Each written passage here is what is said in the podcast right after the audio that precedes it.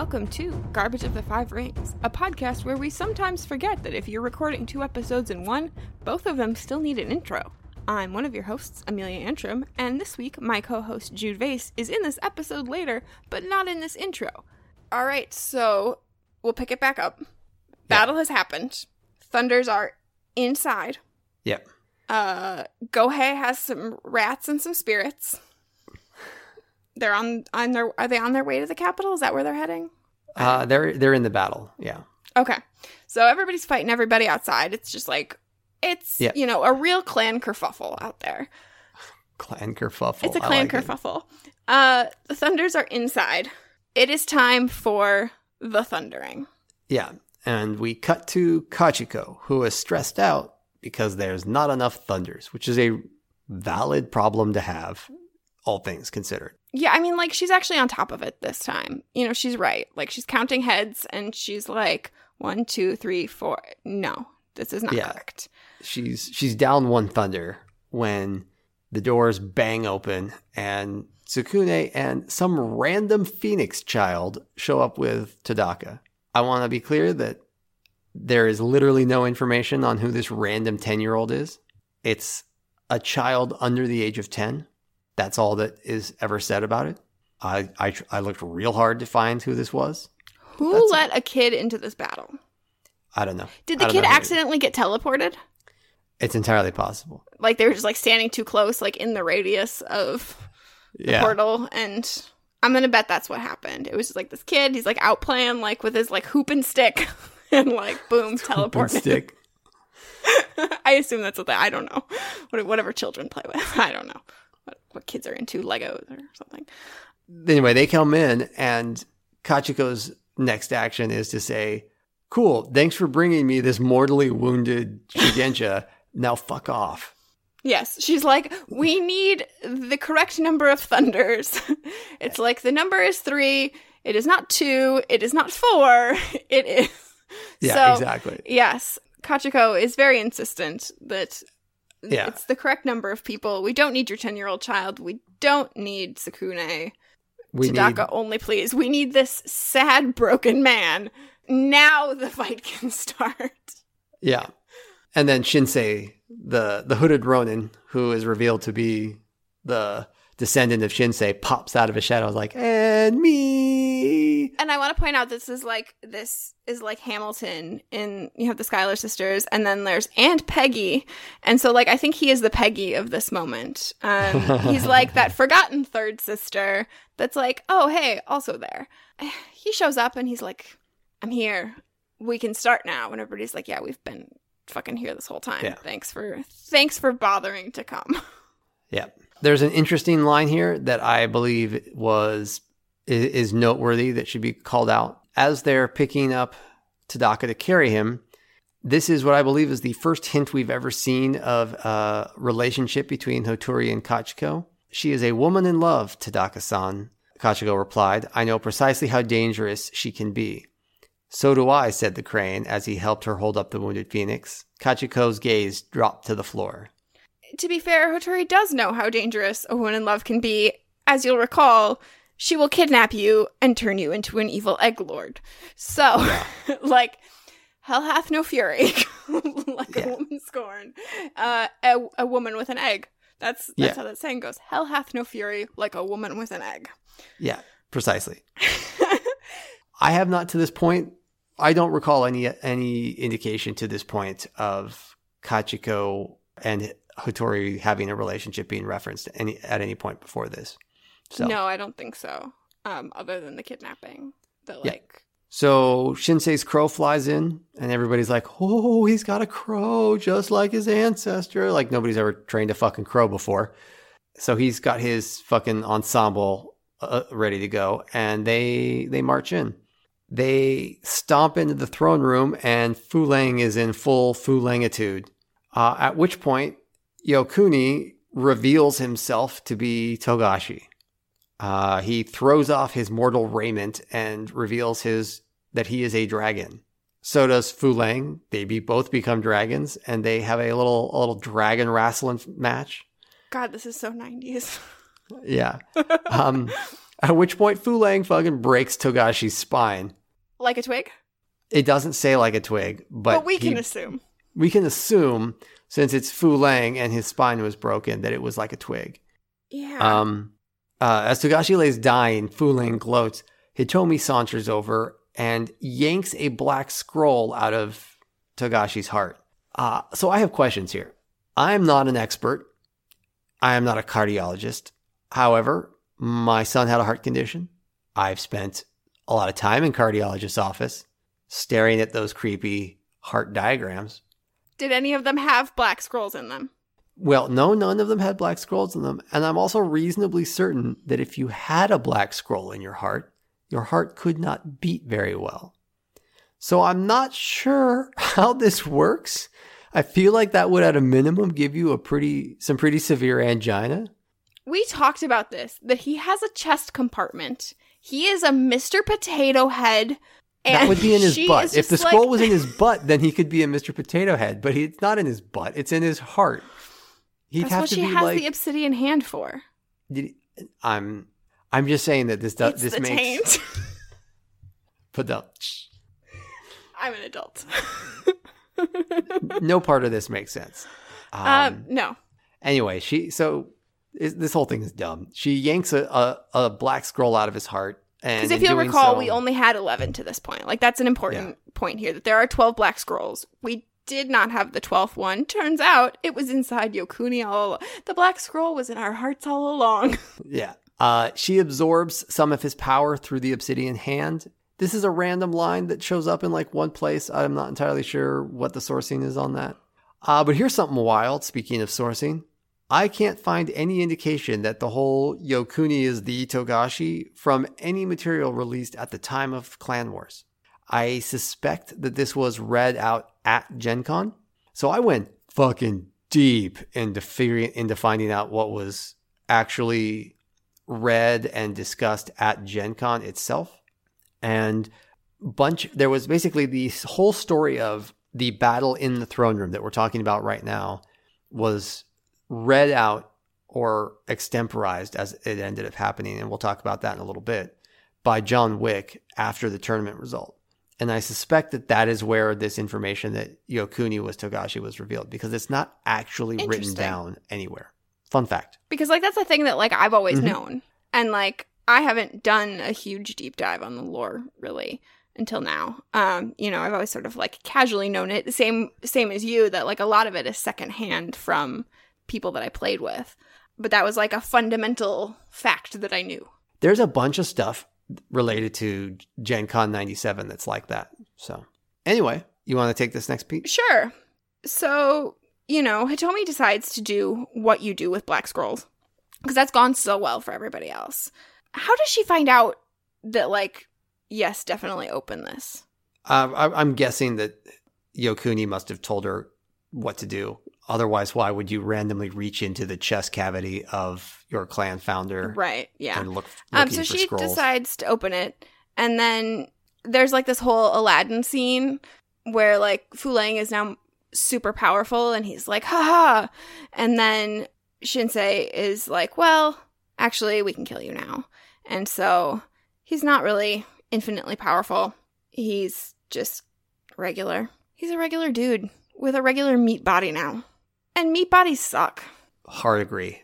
Yeah, it turns out that when Isawa, the original Thunder, bound Fulang's essence in the 12 scrolls, the final part of the spell was to make him mortal.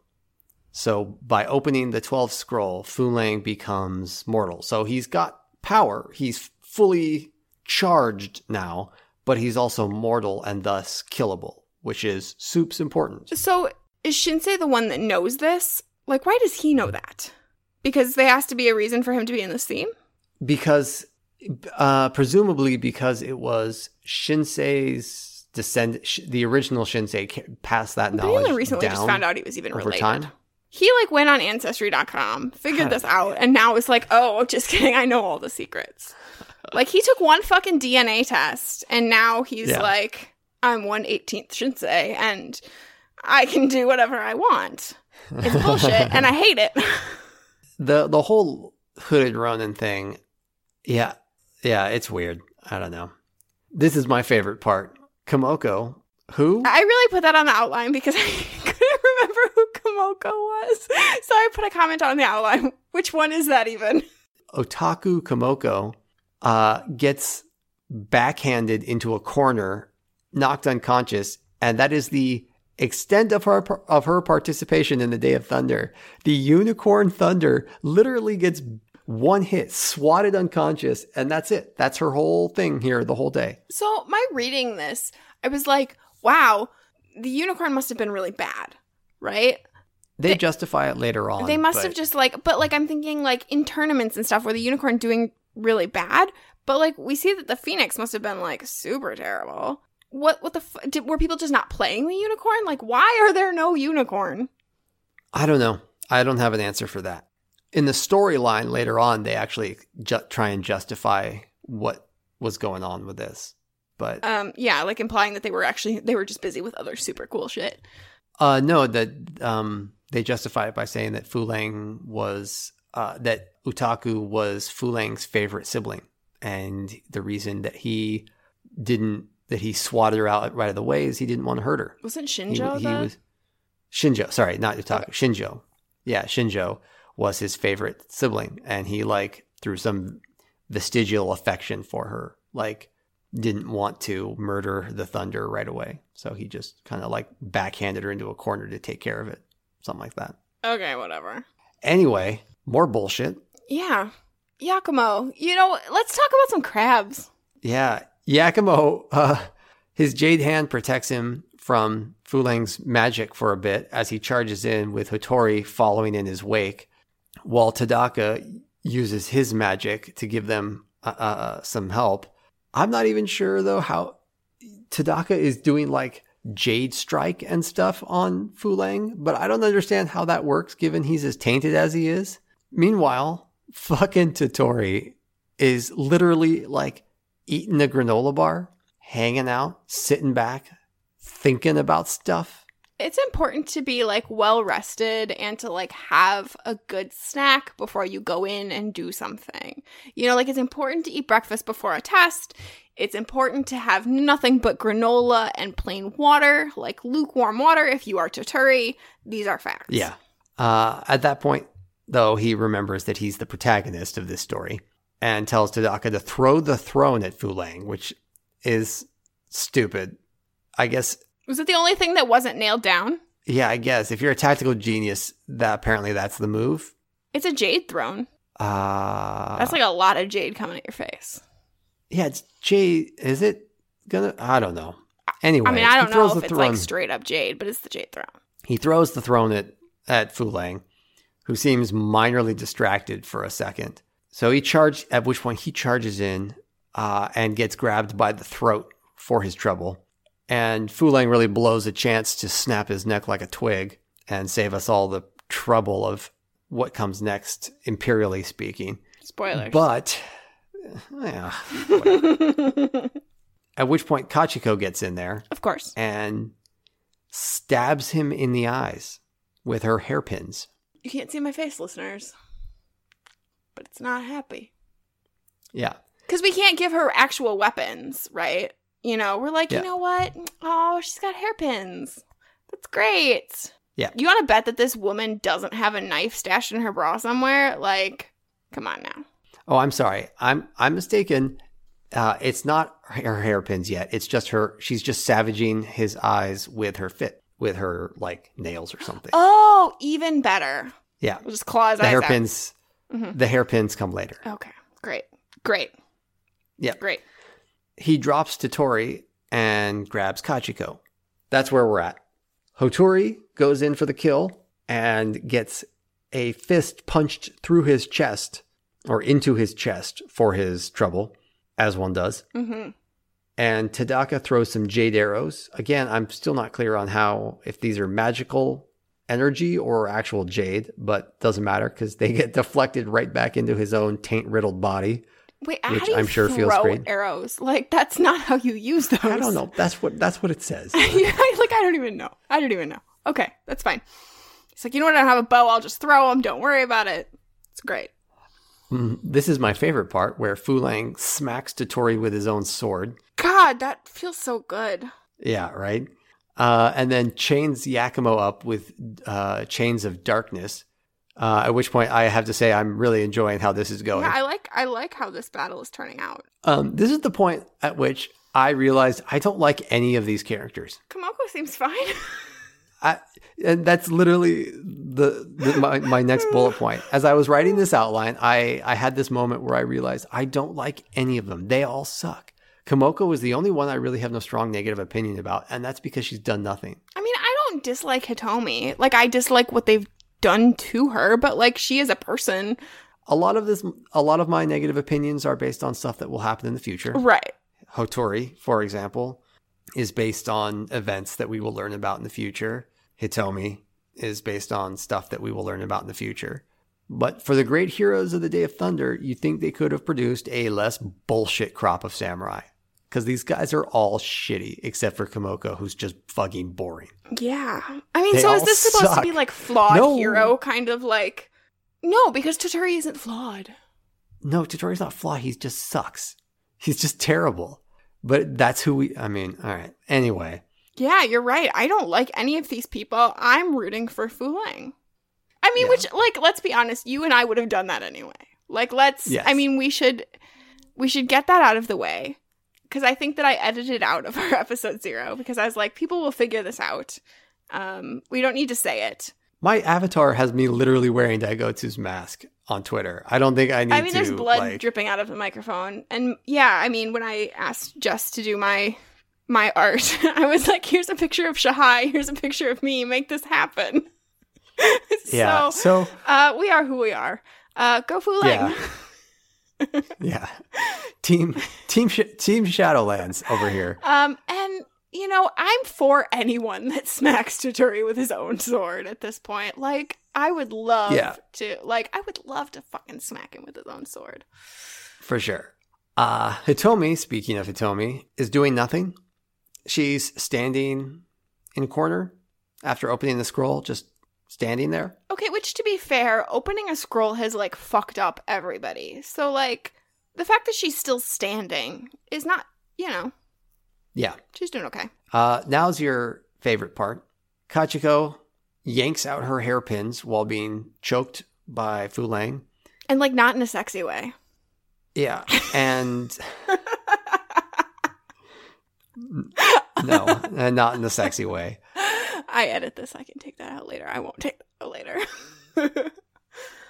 And with those hairpins, she puts out Fu Lang's eyes. Fun fact according to Time of the Void, the pins were made with the Shards of Ambition, the sword that provoked her husband to the coup that started all this bullshit. Which begs the question has she been wearing Shards of Ambition in her hair this whole time? that explains so much. right? She's got hairpins made of a blood sword. Blood Seems pins? dumb.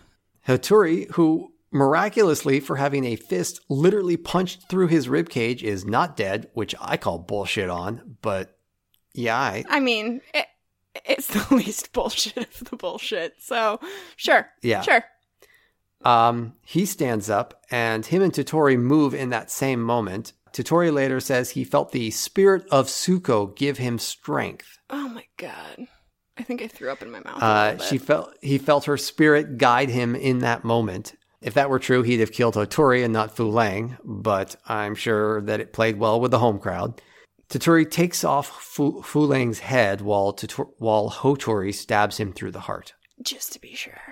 Uh, after the battle, Hoturi and Kachiko have a private moment while he dies. Aww. Uh, pretty clear here that Scorpion Clan Coup was already in development and they were laying the seeds for the plot that they're going to be revealing in the next set. There's no hint to this point of a- anything between them but hate, and now all of a sudden there's these hints of this relationship that we're seeing. Well, I mean, I think that like when you're dying, you know, you're like gonna put all that behind you. You're gonna like, you know what? I forgive you for turning me into an evil demon and like kidnapping me and holding me hostage. Um, because I'm dying. And I think that like in my final moments, I would really want to forgive someone for that. Just kidding. I would never. Yeah, I know that. Don't cross me. So they have their little moment. He asks to see her face without the mask. She complies, and the last thing he feels before he dies is a single tear. Blah. Okay, so here's the thing.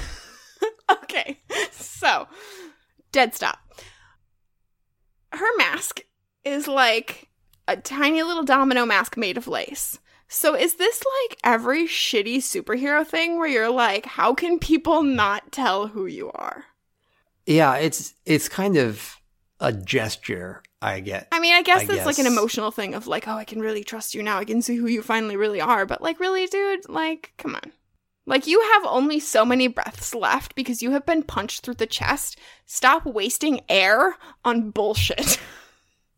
Presumably, um, Which I could also say about making Given- this podcast, but yeah, presumably, given what we are hinting at that they had a relationship in the past, he's already seen her without the mask. So maybe that's what he's look, looking to be reminded of. all I can think is that like she leaves her mask on and he leaves his socks on. and that's how this goes. Toturi definitely leaves his socks Ew, on. he totally does. He seems like that kind of dude.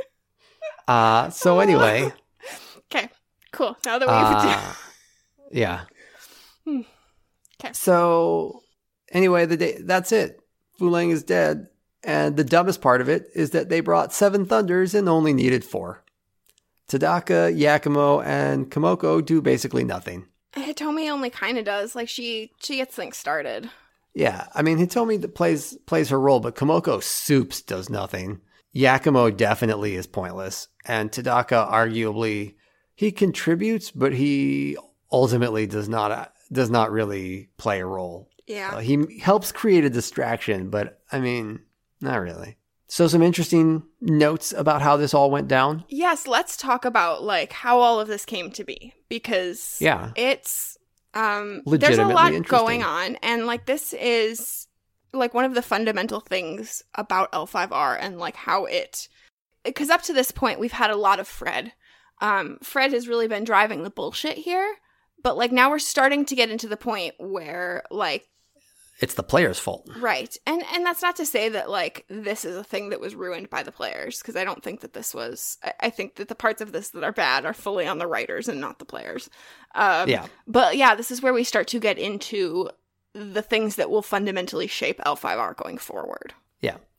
So the way Gen Con 97 was set up, and I got, I asked a bunch of people on Twitter and Facebook for who had actually been at Gen Con about this. And I also tracked down a book called 40 Years of Gen Con, which contained uh, John Wick's account of this uh, tournament. Wick showed up uh, a bunch of sealed envelopes that contained how the what the outcome of the story would be based on which clan won. And as the day goes by, as clans are eliminated, he tears up these envelopes. And supposedly inside the envelope is the only copy of this story of how these what the storyline would have looked like if these different clans had won. Um, and as the day goes further and further in, we get these various matchups happening. And towards the end of the day, the two Na- the last two Naga players in the finals get together and they refuse to actually fight. They say, We're Naga, we would never the Naga won't fight each other. That's not a thing that would ever happen. They go to the story team and they say, Can we just not play? We that's not what the Naga would do. And the story team are like, Can we draw or something? And the story team is like, Yeah, that's fine. That's cool. We we we dig that. That we think that's cool that you you take that seriously. Yeah, I So- I like that. I like the point that like people were like, no, the story is important too. Yeah. So we go we fast forward a little bit and we get down to the final match of the game. Um, I do want to call out a super fun fact. Tying for third at Gen Con 97 is a familiar name that you may know. Playing Lion in third place, Steve Horvath. Oh, A Steve. yeah. Steve Horvath is now the head of publishing for Asmodee North America, aka Fantasy Flight Games. And Steve was more or less the reason why Fantasy Flight Games now owns L5R. According to a conversation that I heard a recording of John Zinser gave a talk about how the sale kind of happened. And it was more or less Steve Horvath's deep, abiding love of L5R. They were talking at Gen Con uh, the year before the sale, and they were kind of talking about it. And it came up that they were having some thoughts about how to restructure L5R at AEG. And Steve was like, just sell me the fucking game, man. Like, what do you, like just let me do it don't try and restructure how the game works sell it to me i want this game and that's what happened i'll try and I'll make a note to myself to put a link in the show notes. But Jim McClure did a really interesting interview with um, Zinser after the sale, talking about kind of how some of that went too.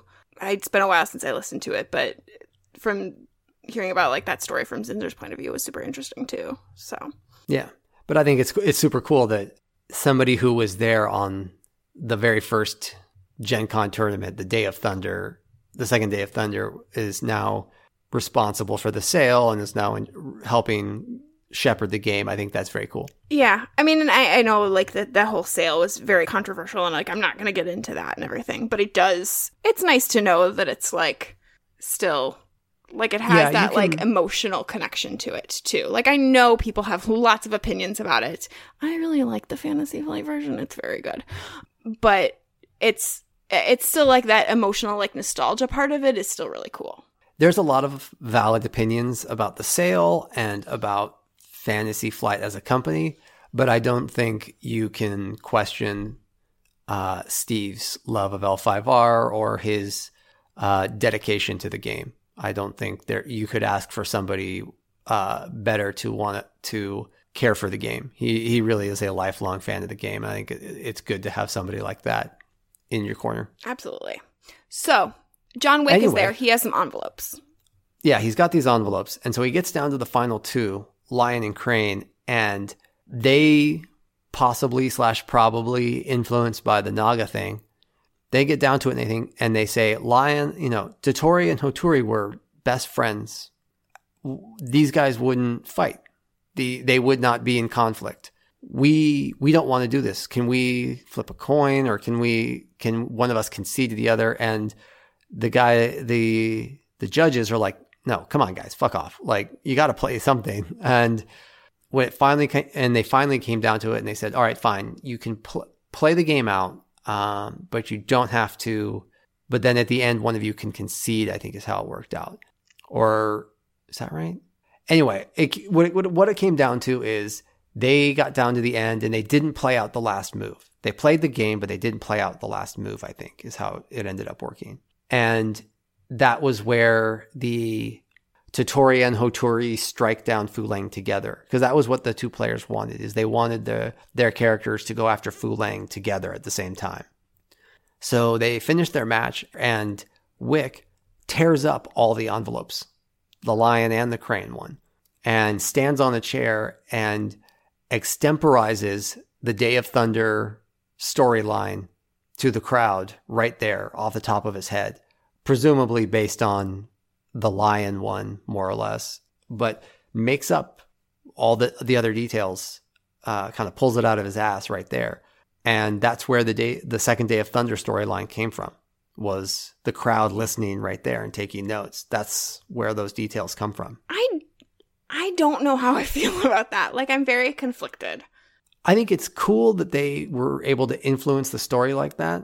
Yeah, I guess I have no problem with the players like doing that. I mean, and I can see from like a judge's standpoint where they're like, no, we've built, especially because, like I said, this is like the first like big, big one them being like no the whole point of this tournament is like it influences the story and we want you know and so two people yeah. at the end being like let's just not i could see it like being a real yeah. like a a real yeah. kink in the the plan but i don't know how i feel about like john wick standing up in front of everybody and being like all right here's what it is like i don't know i i, I want I think we're biased team. because I want a story team. Well, I think we're biased because we have some thoughts about John Wick. That's uh, true. By all accounts, it was a an extremely epic kind of like. I mean, it certainly would be like an experience. Moment. Like, I think that like yeah. being there would be like fucking cool. Yeah, it was apparently extremely uh, dramatic. Uh, the way he, he tore up the remaining envelopes and then gets up on a chair and just starts like exclaiming how the story went down to the crowd. So that was very cool to be able to dig up those details. It took took a little bit of work to to dig them all up, and uh, thanks to everybody that uh, helped me with that. There were a number of people uh, that reached out and responded to my requests for help on that one. So thank you to all of you guys. That was super cool. So yeah, that that was how that's the the second day of Thunder. my favorite bullshit detail from this is that n- once they had killed Fu Leng, would you care to guess what they did with the body? I, I don't know, like Nothing. ate it or Nothing. They just left it there and left the room, have we learned nothing? which is So like I- I mean there's this plague, right? And people like dead people are coming back as zombies. And so we learned very quickly that you have to burn the bodies. yep, Why can we not go A to B logically? yep. We should burn the body. I mean, is there some like part of it because it's like, oh, it's it's still technically the body of Well, they. I mean, ev- eventually they go back for it. I'm just saying they the Thunders kill him and they just like walk out and leave him in the room unattended long enough for someone to steal the head. Look, you turn away for two seconds and somebody comes in and steals the head. Uh, you know, I mean, we've all been there. We'll we'll talk about that in a minute. So we're gonna wrap this up with the aftermath because the Empire is all fucked and there's there's stuff to talk about there. I assume that what happens is everybody is like super good friends now. Um, they're gonna burn the body of Fu Leng. They're gonna roast some marshmallows. They're gonna sing some campfire songs, and everything's gonna be great. Um, How how correct am I? not so much. Damn it! The first piece of terrible news is that Toturi is now the emperor. What? I didn't see that coming. So, is that a result of this turn? Like because the lion won, Toturi gets Yeah. to be emperor. hmm I have, Yeah. I have thoughts. Uh, the line is as he stands up on the wall of the palace, the, survi- the surviving clans look on the heir of Shinsei for guidance for who should be emperor. He sees in their eyes, and now I'm extemporizing, that they are stupid and have already decided on who to pick. They apparently like all vanilla ice cream, egg white omelets, and oversteamed vegetables, so they pick Toturi. That's like how it's justified in the game is that the the armies go to the the heir of Shinsei to, for who should be the next emperor, and he's like, "You already know," and it's Toturi. Um, his army, Toturi's army, becomes the new Imperial Guard since the Imperial Guard is all dead. They'll never be as good as Ishikawa. So I just I don't. The This is bullshit. uh huh. I mean, it's bullshit that Toturi's emperor because like fuck Toturi, but like clearly the story was leading up to this, and I know that like you and I have talked about the fact that like there is a little bit of that like hindsight is twenty twenty. Like we knew Toturi was going to become the emperor. Shock, surprise, but there's so much of this like Toturi can do no wrong. Everybody loves Toturi. He keeps coming back. He keeps showing up places. Everybody is like, we want him to be in charge. Like everybody except Tsuko is like, Toturi's so fucking great. Yeah. Like there you- was no you- way that he wasn't going to be emperor, right? It feels like anything else would have been a shock. Like anybody else becoming emperor would have would have felt super weird and surprising, for sure. Yeah, I mean, like who else could it? Like you know, like thinking through is like Well, like so, Hitomi would have been weird. Yakamo of would have been other- weird. They all would have been weird for sure. They all would have felt like unexpected. You know what I mean? They all would have felt kind of out of nowhere. I mean, it just So. feels like this was, uh, you know, and I'm not not for a minute implying like oh the tournament was rigged or something like that, but I'm saying that like the writers clearly had a view of how this was going to go, and like Soup's great the tournament went that way. I Yeah. I really wonder what this would look like because I just I think you're right. Like there's no there's no other Mhm. choice like other than like what Kachiko is empress, but like there's no scorpion, so like that's not gonna happen. Like Yeah. like a fucking Naga wasn't gonna be emperor. Like yeah, I don't know. I don't know what was going to happen there. So, and we'll never know because he tore up the papers. yep. Anyway, Yeah. So what else is going on? The Scorpion are, are back. Um, Where do they get scorpions from? Apparently, the Scorpion have been sort of around, hiding since the coup, and they just kind of come out of the woodwork like lice. Ew. Um, also, lice don't live in Woodwork. That's termites. I'm they they sort of pop back up, and the Scorpion are, are back in action pretty quickly. hmm The Dragon Clan are now without their Mystic Mountain Man. Yeah, but a it's not a big deal because they've got a new boss. Uh, several clans have new bosses. Um, the dragon chief among them. The there's a bunch of clan letters that were released after the Day of Thunder, and the Dragon Clan letter is actually pretty interesting. Um, it's written from Hitomi's point of view, and it's clear she's pretty fucked up from reading that scroll and from tearing it out of Togashi's chest, and not like emotionally, but like metaphysically, like that clearly did some stuff to her. Yeah, I mean, so like she opened up like a super tainted scroll and also absorbed some god power. So like she's got some shit going on. Yeah, and I don't think it was even the taint. I think they're so I I'm familiar with what happens in Hidden Emperor, so I know what they're hinting at in a couple of places there. I don't know. Are you Yeah, do you do you know what's going on there? yeah. I mean, I don't know all the Hidden details, but I I know where we end up. Yeah, Yeah, okay. So you can sort of see some of the stuff that they're hinting at yeah, there. for sure. Meanwhile, uh Danny, the Naga weeb, uh, is given permission to stay with the Naga. Uh, and that's going to get weird. I remember that. oh, okay. So that's that's fun. cool for him. I'm glad he's happy. Yeah. Uh, other cl- new clan champions. Uh, Doji Kuwanan, the brother of Hoturi, is now the Crane clan champion. Ikoma Tsanuri is now the champion of the Lion. In Ikoma? Uh, Did we run out of Akodos? I don't know. Because I mean, She like they all got. I mean, they all got Ronin did, right? So like the Akodo family was disbanded when Yeah. Was made I- a, a Ronin. I don't know if they. I think maybe they haven't gotten their name back. Yeah. But why wouldn't Toturi just do that? I don't know. I know that he chose her because she's basically his daughter for all intents and purposes. She was raised in the monastery where Toturi was living. Mm, and she's his protege for all intents and purposes. Gotcha. And then, as we've already discussed, Phoenix Shiba Tsukune is now the Phoenix Clan champion. Yeah. And then I guess Yoritomo, uh, the Mantis, is now officially a great clan. Toturi, now that he is emperor, officially makes his, makes the Mantis clan officially a great clan, and Yoritomo beats his chest like a big gorilla and is happy with himself. yeah. You want to talk about your dumb fire chickens? Uh, they're they're gonna take some time to rebuild. Um, it's it's a rebuilding year. they're, you know, they have to like check out their minor league teams and see what's up. They have nobody. they're they're super Yeah. in need of shugenja, and they're definitely not gonna like kidnap any children to make up for that. I'm sure.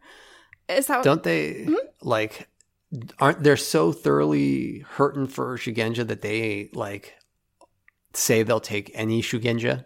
Like anybody can now yeah, and they this- definitely don't kidnap children to make that happen.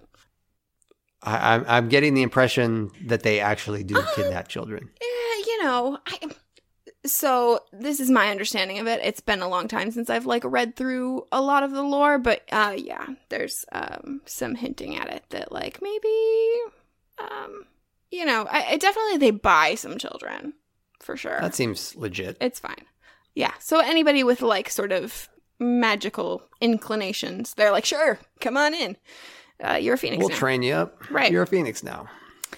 Um, and they're so they're trying to rebuild their elemental council. Um, their master void is just wandered off.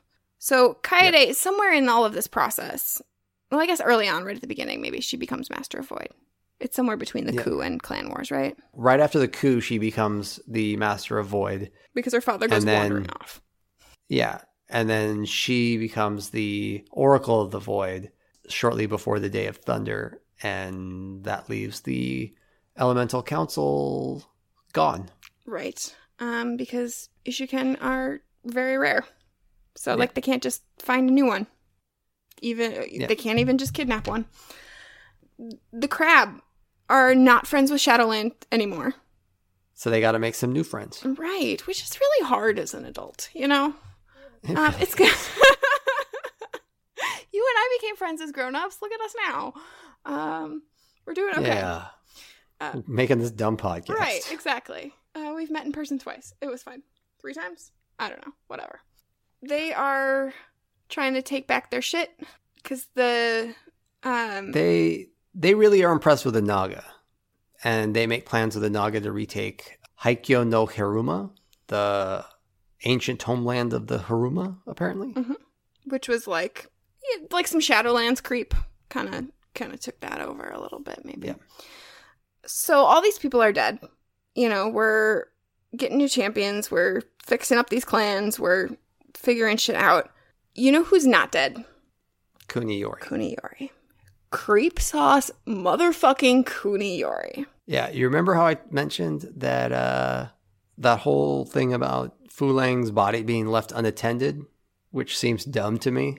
Turns out it was dumb. And you know what is like the creepiest thing somebody could do is take the head of a dead emperor who was inhabited by an evil god.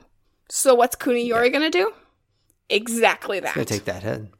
Yeah. I also like that it, in the Crab Clan letter, uh, Yakamo admits in the letter that he did not tell the new emperor. That like the day one of the new emperor, he does not tell Toturi that he knows Kuniyori is still alive. He's like, "Yeah, I know, I know Yori is still alive, uh, but I'm not gonna say that. I'm not gonna mention that. That seems like information that's gonna get make me look bad. So I'm just not gonna. We're just gonna let that slide." Yeah, I just can't understand like what the logic between like behind that is. Is like, you know, Toturi of all people knows what a motherfucker Kuniyori is. So like, I don't know, it seems like a Yeah. big deal. He gave you a weird claw hand with a tiny tentacle underneath it. Like he seems like a dude that should be stopped. He's given people tentacles. He must be stopped. last, I guess, well, sort of last. The unicorn are fine because they didn't do anything. And Toturi recognizes this, so he makes like almost all of them emerald magistrates and sends them off to uh, restore law and order. They're the only ones that Dun, have dun. horses to get places. He's like, you know what? You guys brought your own vehicles. Off you go. Yep. And um, that's about it. I'm really excited to find out what happens next in the story. Now that Toturi is emperor, we can move forward and figure out um, what's going to happen with him. Yeah. Oh, wait, Just no. kidding. we go backwards. Yeah. Remember all that shit we didn't explain to you? Let's go back and explain that now.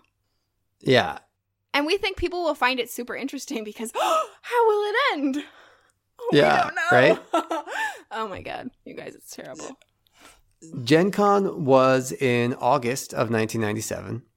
Scorpion Clan Coup came out from December of 97 to February of 98. And then Hidden Emperor came out in May. So we've got a little, they sort of slipped in Scorpion Clan Coup right at the top of the next year Yeah, Scorpion uh, Clan Coup sort of is backfill. is pretty short. Um, like as far as the number of fictions and stuff that we had to read, I think for this one we had to read 174. I want to say. like that. Plus RPGs and bullshit. Yeah. Right. Um, and so Scorpion Clan Coup only had like 34, I think. Yeah, it's tiny. Um, so yeah, we we were able to do that in two days instead of like four months. um, Yeah. so it's Well, plus we've gotten a lot better at this. yeah, we have we've got a system. It, it- so it's not so bad. It's just very weird to go backwards. Yeah, there's a- I'm still stuck on that. Like we've been talking about it since day one. It makes no sense to me, but whatever. It's what they wanted I think so. Apocryphally, the game was only supposed to last for one arc. They were only going to do through the second day of Thunder, and then they were going to end L5R and go do another story, like a whole different story. But people were so invested in these characters and the story of L5R, they decided to continue it rather than do a whole new story. Interesting. Um, and that's why they then decided to go back and do Scorpion Clan Coup to fi- backfill the story a little bit Okay. and then continue. I don't know if that's true, But that's where I heard that a couple of different times. And I actually It would kind of make sense. It still Yeah, doesn't explain to me sense. why they didn't think the coup was important from the beginning, but that's fine. Well, I, it makes sense in that if your goal is just to tell one specific story, you don't need to tell every piece of backstory. You just tell enough to get on with telling the story you want to tell. Now, they didn't do that. They didn't really do that very well, but That's true. they I get why that would be how you your logic, right? Um, Yeah. but then Yeah. once you decide, And seeing a Scorpion Clan coup doesn't last very long, like I could see how that's Yeah. like, you know, like it's some off season yeah, summer and then once they decide that they're going to continue to go forward with the story, then they realize like, okay, well now we should go back and actually tell this full story so that we have a stable base to move forward with. Ish. Yeah. That So- makes sense. So, Yeah. I mean, maybe that's what happened. Apparently, some people think it is. So, Yeah. I could I could buy that. So that's uh That's that's Clan Wars. I got to tell you, I could not be happier to never fucking read Time of the Void ever again. I'm gonna sign you up at a catacon to run like 12 sessions of Time of the Void. I swear to God, I will do terrible, terrible things if you do that. Uh, my enthusiasm for being done with Time of the Void is tempered only by the fact that I will have to read uh, Cuden Seppin, The Scorpion Sting, several times over the next few weeks while we do Scorpion Clan Coup And that Clan Wars novel. and that Clan Wars novel. There's plenty of pain for me in the future. But yeah, I, I, yeah, we're done with Clan Wars. That feels good. I should say that I think we're going to do one more episode to kind of cover a few things that uh, we left out because they didn't really fit into the larger story. There are a couple things that Yeah. um, were just kind of. Uh, there are a few things too that were just like that's Weird. super weird. like that time Yakamo says ragamuffins. Uh, well, you know, we'll talk about it. Yeah. So we're gonna do one more quick like Clan Wars last minute bits and bobs, whatever you want to call it. Um, and then yeah, then we're gonna start moving to the coup. Garbage of the Five Rings is an independent production and can be found online at www.garbageofthefiverings.com and on Twitter at G5R Podcast. I'm one of your hosts, Amelia Antrim, and I can be found on Twitter at Ginger Reckoning. My co host, Jude Vase, can be found on Twitter at Aramidic Jude. Sources for this episode and further information on the topics discussed can be found in the show notes. Thanks for letting us waste your time. We'll be back in two weeks.